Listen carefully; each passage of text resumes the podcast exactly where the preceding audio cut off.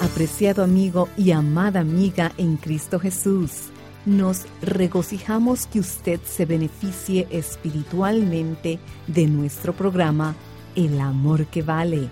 Nuestra oración es serle de bendición. Nos encontrará en elamorquevale.org, elamorquevale.org y nuestro número estadounidense es 901-382-7900. Repito, 901-382-7900. Y permítanos compartirle que para que usted pueda continuar descargando este podcast, necesitamos su apoyo financiero mensual para cubrir los costos de producción. Sin importar el monto de su donación, lo que el Señor ponga en su corazón enviarnos será de gran, gran apoyo. Gracias por sus oraciones y ofrendas de amor.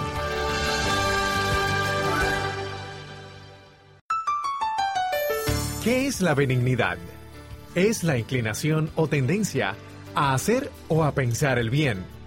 ¿Y qué mueve a una persona a hacer el bien? El amor. ¿Qué es benignidad? Es servirnos los unos a los otros, no es servirnos los unos de los otros. si nos amáramos, ¿qué haríamos los unos por los otros? Permítame ilustrar esto en primera persona. Si usted me ama, ¿qué es lo que me daría? no me daría lo que yo merezco, sino lo que yo necesito. Veamos Lucas 6, los versos 27-28. Pero a vosotros los que oís os digo, amad a vuestros enemigos, haced bien a los que os aborrecen, bendecid a los que os maldicen y orad por los que os calumnian. ¿Qué debemos hacer por nuestros enemigos? Amarles, ayudarles, ser bondadosos con ellos, orar por ellos. Y algunos de ustedes estarán pensando, pastor, yo no puedo hacer eso ni siquiera por mis amigos, menos lo voy a hacer por mis enemigos. Permítame hacer una pregunta. ¿Alguna vez lo ha tratado siquiera? Si alguien le ha hecho un daño, ¿ha tratado usted de hacerle un bien? En otras palabras, ¿es usted para esa persona una bendición?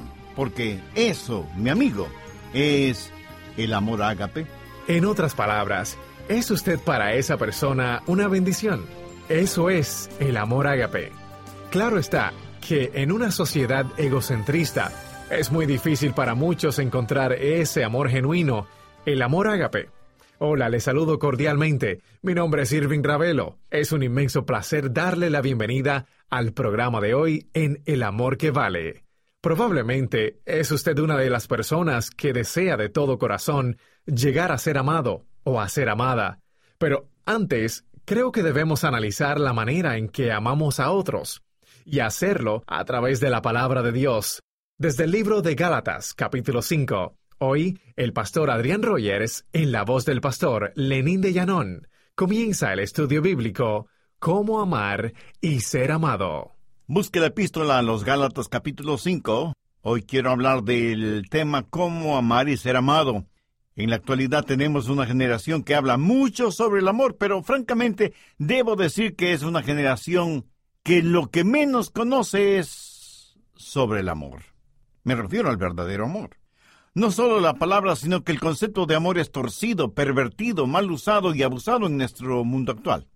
Por lo general la gente no sabe lo que es el amor. Algunos piensan que es una emoción indescriptible, un inmenso océano de sentimientos. pero no es genuino amor. El amor, escúcheme bien, el amor no es un sentimiento, puede contener o resultar en sentimientos, pero primordialmente no es un sentimiento o una emoción, y le voy a decir por qué. La Biblia nos ordena, nos ordena, escuchó, nos ordena amar, y usted no puede ordenar a un sentimiento, piénselo. Así que la clase de amor de la cual estoy hablando no es un sentimiento, ni una emoción, ni una incontrolable pasión.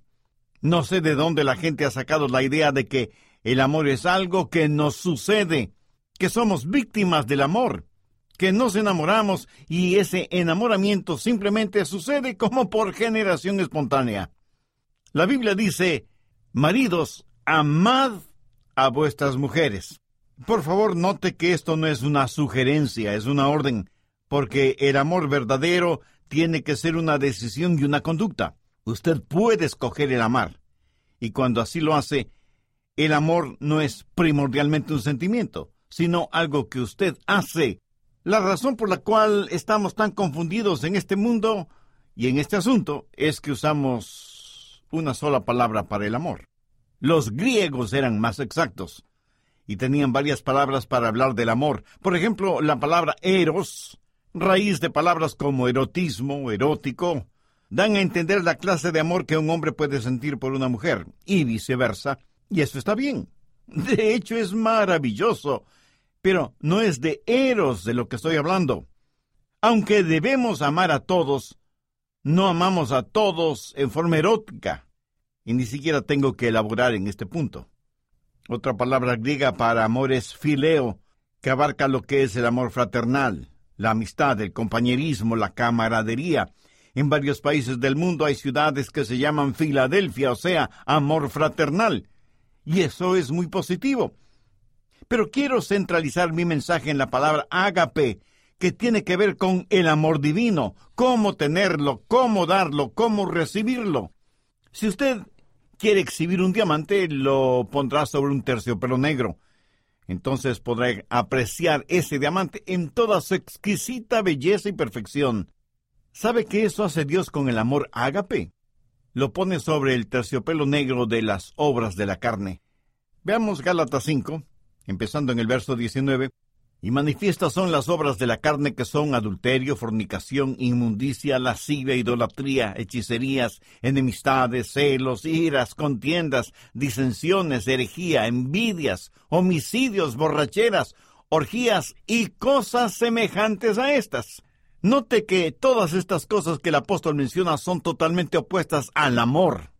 Y Pablo continúa diciendo, los que practican tales cosas no heredarán el reino de Dios. Ahora, si usted puede relacionar su nombre con esta lista, si ese es su estilo de vida, si eso es algo que usted practica voluntariamente, a menos que usted se arrepienta y busque el perdón de Dios, su camino tiene un destino final, el infierno. La palabra de Dios es completamente clara y tajante al respecto. Los que practican tales cosas no heredarán el reino de Dios. Y eso es lo que Dios dice. Esto no significa que usted como creyente no tropezará ni caerá. Pero aquí se habla de un estilo de vida, de algo que se hace voluntaria y frecuentemente. Y si usted no practica un estilo de vida cristiano, eso quiere decir que usted no es salvo. Veamos ahora los versos 22 y 23. Mas el fruto del Espíritu es amor, gozo, paz, paciencia, benignidad, bondad, fe, mansedumbre, templanza, contra tales cosas no hay ley. Nunca habrá una ley que diga que no puede amar, que no debe ser bondadoso o que le prohíba ser humilde, ¿verdad? Pero sí hay leyes contra las obras de la carne, pero no hay leyes contra el fruto del Espíritu. Hay nueve cualidades en el fruto del Espíritu y vamos a estudiarlas tanto como nos sea posible. Pero no solo que vamos a ver el fruto del Espíritu, sino que nos vamos a examinar a nosotros mismos para saber si somos en realidad cristianos espirituales y maduros. Vivimos en una generación que habla mucho acerca de los dones del Espíritu, profecía, hablar en lenguas, sanidades. Parece que cada persona está diciendo, este es mi don espiritual. ¿Cuál es el tuyo? Dios nos ha dado a cada uno de nosotros un don espiritual y necesitamos descubrir cuál es ese don y desarrollarlo y ponerlo en práctica. Pero escucha atentamente lo que voy a decir. Ningún don espiritual es señal o marca de madurez espiritual. La iglesia de Corinto fue una iglesia completamente carnal, a pesar de la práctica de dones espirituales. Si yo quiero saber cuán madura es espiritualmente una persona, jamás examino sus dones, examino sus frutos, porque la marca de la madurez espiritual no está en el don, sino en el fruto. Al describir ágape, el amor divino, debemos notar varias cosas. Primero, el amor tiene que ver con decisión y conducta. Segundo, la descripción de este amor. Tercero, el desarrollo de este amor. Y cuarto, el deseo por este fruto. ¿Qué cualidades tiene el amor ágape? ¿Cómo podemos describirlo? Y como nosotros no podemos describirlo, Dios utilizó al apóstol Pablo para que describa el amor ágape en Primera de Corintios 13. El amor ágape tiene diez cualidades distintivas, de acuerdo a Primera de Corintios 13. Si en su corazón y en su vida usted tiene estas diez cualidades, entonces usted es un cristiano espiritualmente maduro. Primero, el amor ágape sufrido. Primera de Corintios 13:4, el amor es sufrido. El verdadero amor nos capacita para ser pacientes. Si usted es una persona impaciente, si dice, amé a tal persona hasta donde pude, pero ya no merece mi amor y por eso he renunciado a seguirla amando, mi amigo, cuando usted deja de amar ese momento es cuando usted menos se parece a Jesucristo. La Biblia dice que Jesús, habiendo amado a los suyos, los amó hasta el fin. El verdadero amor es sufrido, paciente, perdona setenta veces siete, pero no se contenta con perdonar cuatrocientos noventa veces, sino que sigue perdonando y perdonando y perdonando. ¿Por qué? Porque el amor es sufrido. Segundo, el amor ágape es benigno. ¿Y ahora qué es benignidad? Es servirnos los unos a los otros no es servirnos los unos de los otros. Si nos amáramos, ¿qué haríamos los unos por los otros? Permítame ilustrar esto en primera persona. Si usted me ama, ¿qué es lo que me daría? No me daría lo que yo merezco, sino lo que yo necesito. Veamos Lucas 6, los versos 27 y 28. Pero a vosotros los que oís os digo, amad a vuestros enemigos, Haced bien a los que os aborrecen, bendecid a los que os maldicen y orad por los que os calumnian. ¿Qué debemos hacer por nuestros enemigos? Amarles, ayudarles, ser bondadosos con ellos, orar por ellos, y algunos de ustedes estarán pensando, Pastor, yo no puedo hacer eso ni siquiera por mis amigos, menos lo voy a hacer por mis enemigos. Eh, permítame hacer una pregunta. ¿Alguna vez lo ha tratado siquiera? Si alguien le ha hecho daño, ¿ha tratado usted de hacerle un bien? En otras palabras, ¿es usted para esa persona una bendición? Porque eso, mi amigo, es el amor ágape. Tercero, el amor ágape es sincero. El verso 4 dice, el amor no tiene envidia. Si usted es una persona envidiosa, celosa, es porque no ama a la persona que envidia o que cela. Si usted me envidia o yo le envidio, es porque ambos queremos las cosas que el otro tiene. Si yo quiero algo que es suyo, no me regocijaré de que usted lo tenga. Eso no es amar con sinceridad, así como no lo es que me disguste sobremanera cuando usted es alabado, cuando considero que su ganancia es mi pérdida. ¿De qué amor sincero podría estar hablando? El amor verdaderamente sincero se regocija cuando los demás son bendecidos y prosperados. Cuarto, el amor ágape no es jactancioso, más bien le capacita para que sea humilde, para que no sea vanidoso ni prepotente, ni mire a los demás por encima del hombro. La Biblia dice que no debemos considerarnos más que los demás. Busque Proverbios 21.4. Altivez de ojos y orgullo de corazón y pensamientos impíos son pecado. El orgullo y el genuino amor no pueden habitar en nuestro corazón al mismo tiempo. No podemos ser vanidosos y bondadosos a la misma vez. Una persona llena de egoísmo y orgullo jamás puede ser una persona llena del amor ágape. Sabe que las personas orgullosas son además argumentativas. La Biblia dice que solo por el orgullo viene la contención. ¿Sabe cuál es el problema en los hogares cuando hay argumentos y contenciones? Que se están enfrentando nuestros egoísmos y nuestros orgullos y ninguno quiere perder. Quinto, el amor ágape es considerado. Verso 5. No hace nada indebido. ¿Sabe lo que eso significa?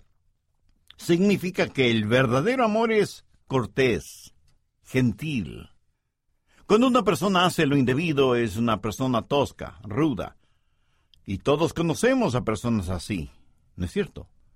Empujan para pasar, nunca piden permiso ni disculpas. se meten a la fuerza, desconocen las palabras por favor y muchas gracias. Lo triste y lamentable es que hay muchos cristianos que son así. ¿Qué es la cortesía? Pues no es nada más que la demostración del amor en las cosas pequeñas o aparentemente insignificantes. ¿Y quien no tiene amor en las cosas pequeñas?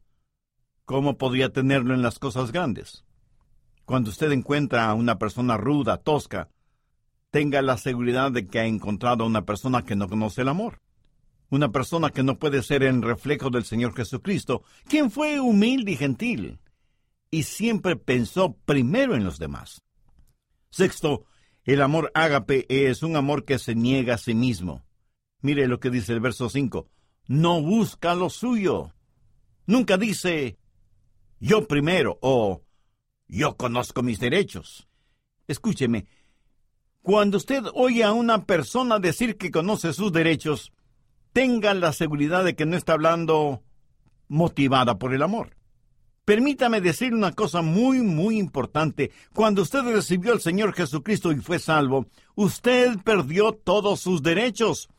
Porque ¿qué derechos tiene una persona muerta? Usted está crucificado con Cristo. Ha sido comprado por un precio. Ahora pertenece a Jesucristo. Y ahora sus derechos son los derechos de Jesús. Y Él es quien le ordena amar.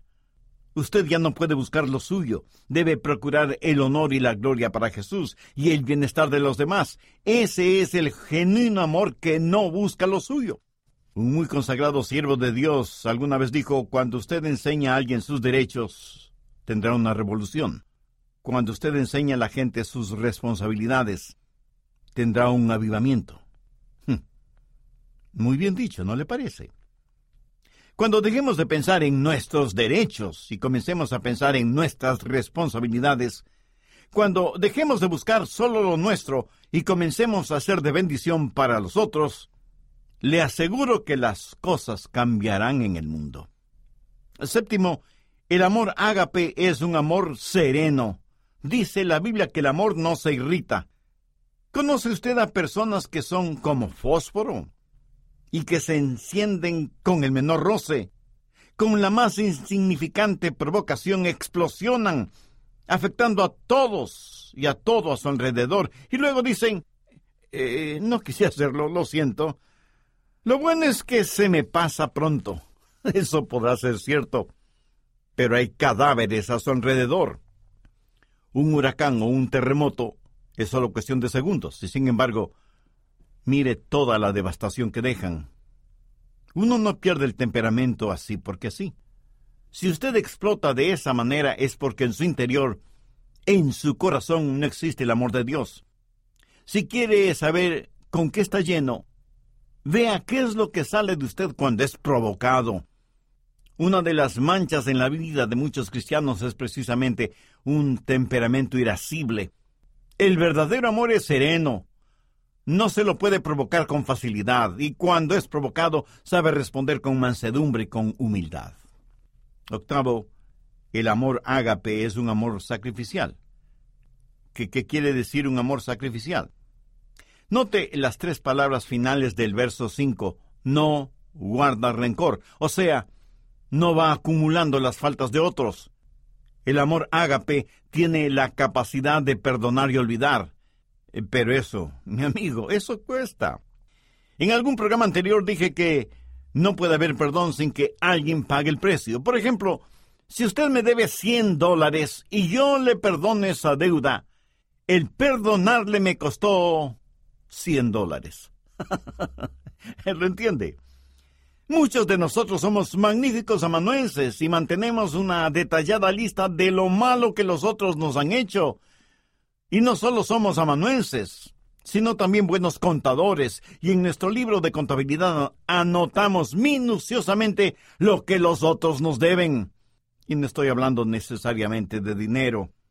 Tenemos necesidad de aprender a perdonar y olvidar, sabiendo que hay un precio que pagar y un dolor que experimentar. El precio y el dolor lo pagó y lo sintió Cristo en la cruz del Calvario. Es la máxima demostración del amor sacrificial. ¿Ha aceptado usted el amor sacrificial de Cristo?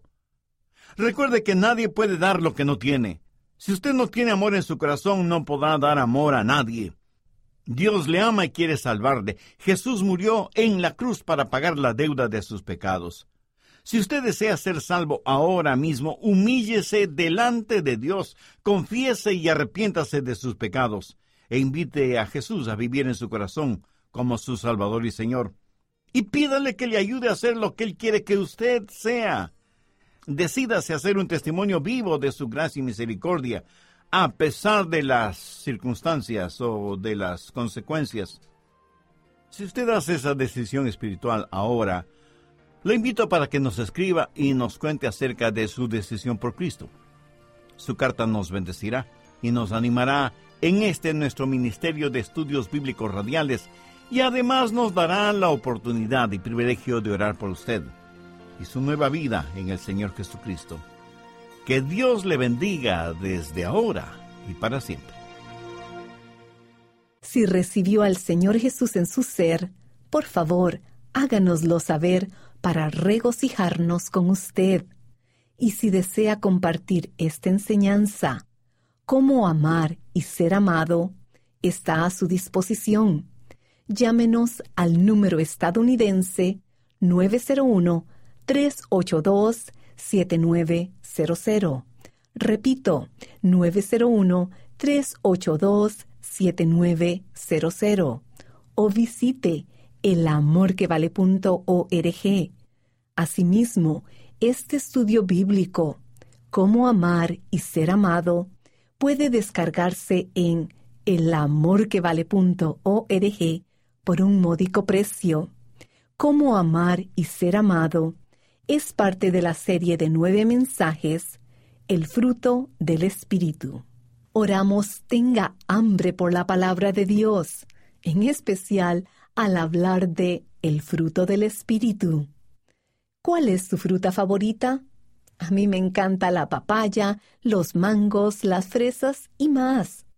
Ahora bien, en la vida espiritual no es importante qué fruta le guste, sino qué fruta exhibe. Amigo, amiga, ¿tiene toda la paz y el gozo que desea? ¿Qué de la paciencia y la bondad? ¿O la fe y el dominio propio? Con la serie El fruto del Espíritu, basada en Gálatas 5:22, aprenderá que el fruto del Espíritu Santo produce asombrosos atributos descritos en la Biblia como el fruto del Espíritu. Un fruto extraordinario que posee nueve diferentes sabores es la muestra de una vida llena del Espíritu, pues este fruto es la vida de Jesús, producida por el Espíritu Santo en usted. Aprender cómo cultivar el fruto del Espíritu le bendecirá abundantemente. La encontrará en elamorquevale.org o también llámenos al número estadounidense 901-382-7900. Nuevamente, 901-382-7900. Y nuestra dirección, El Amor que Vale, PO Box 38400, Memphis, Tennessee 38183, Estados Unidos. Contáctenos y adquiérala hoy. La Real Academia Española define a un instrumento como aquello que sirve de medio para hacer algo o conseguir un fin. Nuestra misión como instrumentos de Dios es continuar difundiendo la palabra de Dios en su ciudad y alrededor del mundo. Para que esto sea posible, su apoyo financiero es imprescindible al enviarlo, usted se convierte en un instrumento de Dios para cambiar vidas por la eternidad, como esta. Desde Tucumán, Argentina, Hugo nos escribió. Comencé a escuchar El amor que vale con el doctor Adrián Rogers después de perder una pierna. Un tiempo después perdí la otra. Gracias al Señor encontré sus programas y comencé a escucharles. Le doy gracias al Señor por el pastor Adrián Rogers y porque a través de él me llevó a conocerle. Hugo, muchas gracias por compartirnos su testimonio.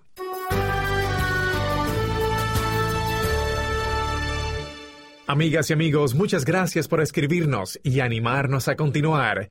Y en elamorquevale.org puede volver a escuchar el mensaje de hoy. Reitero nuestra información. Nuestro número estadounidense es el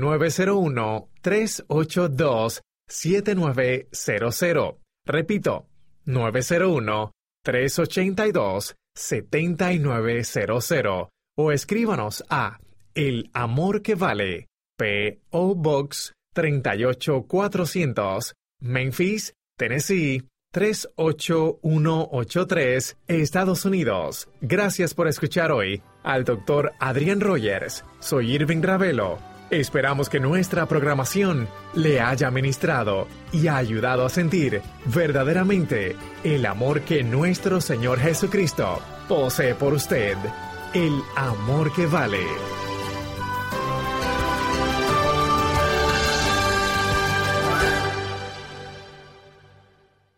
Los derechos de autor son propiedad intelectual del Ministerio El Amor que Vale o Love Worth Finding Ministries. Prohibida su traducción, transcripción, transmisión, duplicación, distribución y venta sin autorización escrita.